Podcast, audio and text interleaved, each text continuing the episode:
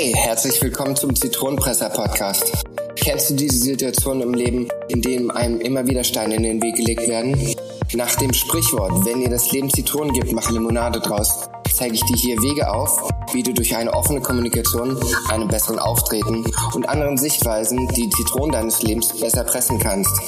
Also, auf geht's. Viel Spaß beim gemeinsamen Zitronenpressen mit mir, Gerrit Löwenberger.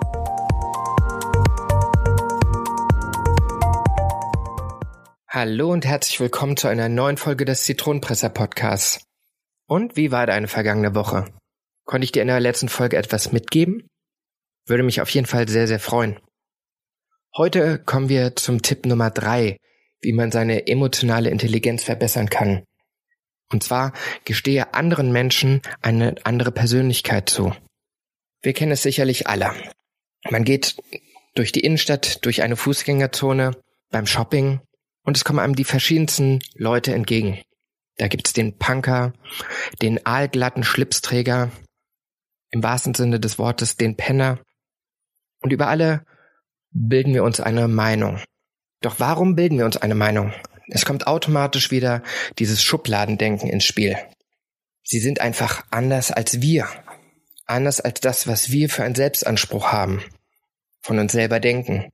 Doch das Ganze kommt ähnlich einer Folge, die ich in der Vergangenheit schon mal aufgenommen habe.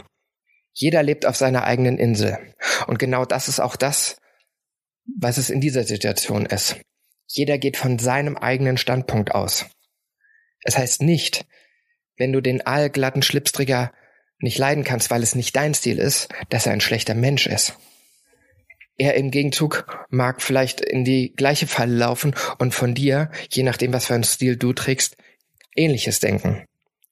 Aber wir alle haben unseren eigenen Charakter.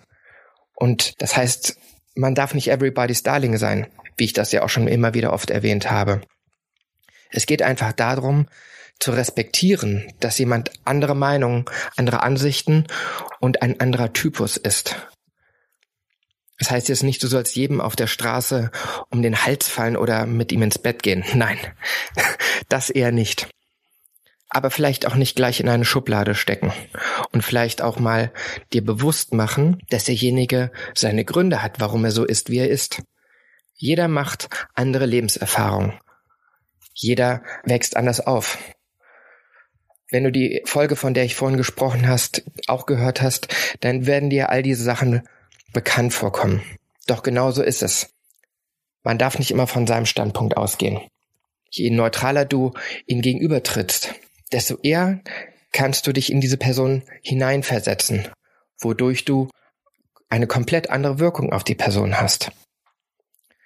Mit anderen Worten, wenn du das nächste Mal durch die Stadt gehst oder das nächste Mal jemanden unverhofft kennenlernst und er entspricht nicht deinen Charakterzügen oder er trägt nicht den Stil, den Klamottenstil, den du tragen würdest, verurteile ihn nicht dafür, sondern gehe einfach davon aus, er ist ein anderer Typ.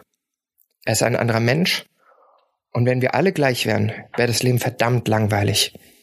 Mit anderen Worten, verschränke dich nicht und lass dich überraschen, was für ein Mensch hinter dieser Fassade steckt. Das ist nämlich ein ganz, ganz wichtiger Punkt. Damit bin ich auch schon am Ende dieser Folge angekommen.